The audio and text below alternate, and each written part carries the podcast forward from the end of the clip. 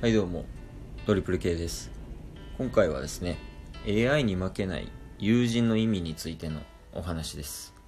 えー、友人っていうのは、えー、友好の友に人って書いて友人と言います、えー、昨今ではですねこの AI によって人間の職が奪われていくと言われています。まあ例えば一般の事務員の方だったり、まあ、各乗り物の運転手で、まあ、飲食店の案内係などこういろいろな職業が奪われていくと言われています。しかしですねあの AI によって仕事が全て奪われるとは私はもう思っていません、えー、では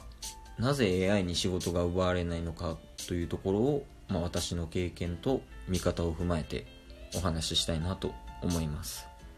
えー、これはですね私が、えー、プライベートの服私服を好きになるきっかけのお話です。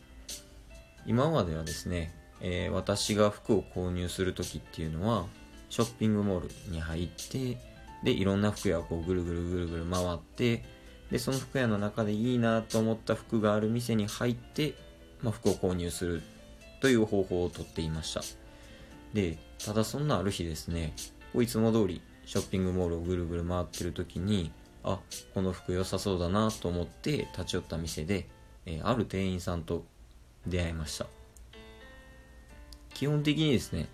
えー、私はこうどの店もなんですけども店員さんとこうよく話す癖があるので、まあ、その日も結局2時間ほど話していました、えー、迷惑な話ですね本当に。すいません本当に。でその際にですね、えー、店員さんとこう話していたんですけどもなんかかなり意気投合したというか、まあ、プライベートの話も出てくるようになったので、まあ、最終的にこう個人の LINE を交換しすることになりましてで最終的に、えー、約56年ほど、まあ、その店員さんから服を買っているっていうのが現状です、えー、ではですね私がなぜその店員さんから服を買うのかというとですけども、まあ、その店員さんっていうのは、まあ、ただ服を推薦するだけではなくて例えばこの服はこういう作りになっていて他とは違う作りになっているようだったりだとか、まあ、この服っていうのはあの構造服の構造をあえてこういう作りにしているんだよっていうのを、まあ、デザインだけではなくてですね、まあ、その服の情報を合理的かつ事細かに説明してくれるので、まあ、今までの店員さんと違うなっていうのを感じたのが、まあ、理由の一つです。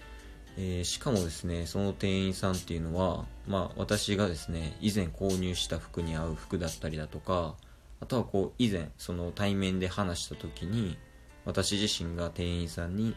こういう服が欲しいんですけどって伝えた時の,、まあ、その私のニーズに対する服がこう入荷された場合に、まあ、すぐ連絡をしてくださります、まあ、なので短い時で1週間まあ、長ければ半年ほど空いてこう連絡してくださるのでもう本当に自分の納得のいく買い物ができるのも理由の一つです。でですね、まあ、56年もね付き合いがあると、まあ、どんどんどんどんこう距離が近くなってきてですね。でその店員さんのが勤めてる服屋に伺った際に、まあ、2時間話してで服を買ってで買い終わった後にタバコを吸いに行くっていうのがえー、ルーティンになりました、えー、営業妨害して申し訳ないです。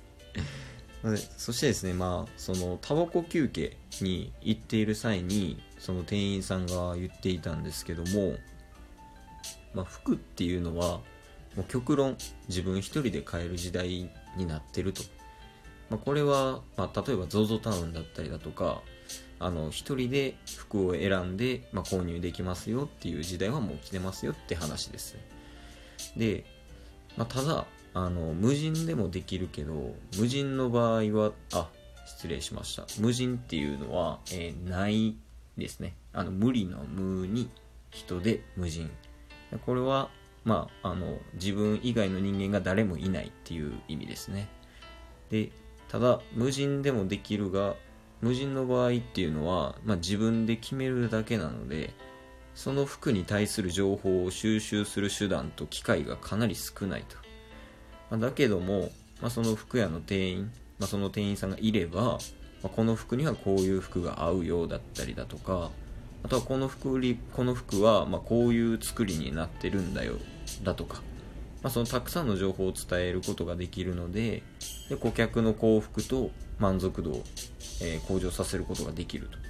まあ、だから私は友人であることに意味があることを感じてもらうよう接客してるっていうふうにおっしゃっていました。いやー感心しましたね。まああのその店員さんは私よりも年下なんですけども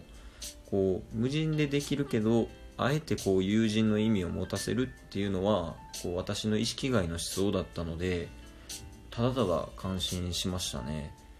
で私自身あの IT 業界に勤めているんですけどもまあ IT 業界あのパソコンに向かってカタカタするだけではなくて、えー、対人での仕事っていうのがほとんど占めているのが現状です。あ私個人の話なんですけども。まあ、実際になんですけどもそのトリプル計算だから仕事を依頼するっていう話も、まあ、ほんの少しだけありましたが、まあ、それもですねこう統計データから見た生産性だけであ生産性などではなくてですね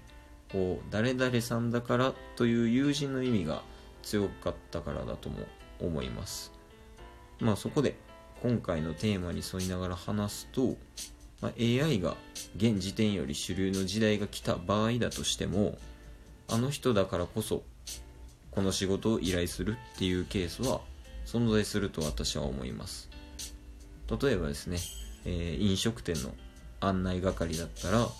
えー、まあ、例えばその店員さんのあ案内係さんですねの作法だったり気遣いだったりとかがこう利用者のの幸福度満足度を向上させてくれるという意味合いさえあれば飲食店の案内係の人がこう全て AI に仕事を奪われるとは私は思いません。またですね AI に奪われる仕事だけではなくてこう働く上まあプライベートでもですけども、まあ、その人だからというですねこの友人の意味を持たせるとこう第三者より評価を得ることができたりだとかこう他者にとって必要な人材になることで存在価値が生まれると私は思っています。以上が本日の話となります。友人であるからこその意味を持たせる他者にとって必要な人材となることが現時点でも必要ですけども、まあ、今後より必要になってくるのではないかなっていう話でした。まあなのでそのことをこう意識して、まあ、今後も仕事をしながらかつプライベートで生活しながら人生を歩んでいこうかなと思います、えー、概要欄に Twitter 質問箱を設けていますので Twitter の DM お便りのほどお待ちしております。それでは今日はこの辺りでご清聴のほどありがとうございました。